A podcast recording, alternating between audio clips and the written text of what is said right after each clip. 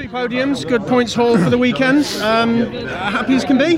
Pleased with that. Yeah, great, great result. You know, we came here 10 points off the lead, and now we leave 16 points in the lead.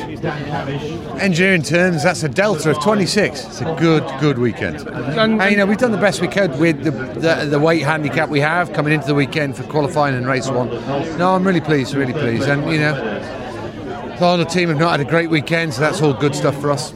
So a regroup for uh, for next time out, or are you you confident of, of keeping the momentum? Uh, BMWs are going to win at the next race. It's Knockhill. It's their it's their circuit. Uh, but we've just got to make sure we're we're ahead, we're ahead, you know ahead of the rest, and I think we can do that. What was the reason, perhaps, that you, you couldn't catch Jack in that, that last He had the soft tyre on, and the soft tyre this weekend is oh, that's not unfair. That's unfair to Jack. He drove a brilliant race actually. He didn't put a foot wrong until the, the very last lap. But he did have the what he had the soft tyre on, which is the best combination here today. First time that's ever happened.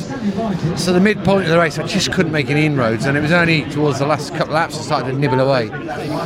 Had I been had I been able to get closer, then it could have been a different race. But uh, I mean, full. He drove a brilliant race. Thoroughly deserved that win. And you were pulling out a gap against uh, Andy in the last three or four laps as well, so that you're obviously sitting nicely there. No, you know, we, we, we've got the car working really well. You know, great move round the outside of Andy in the chicane.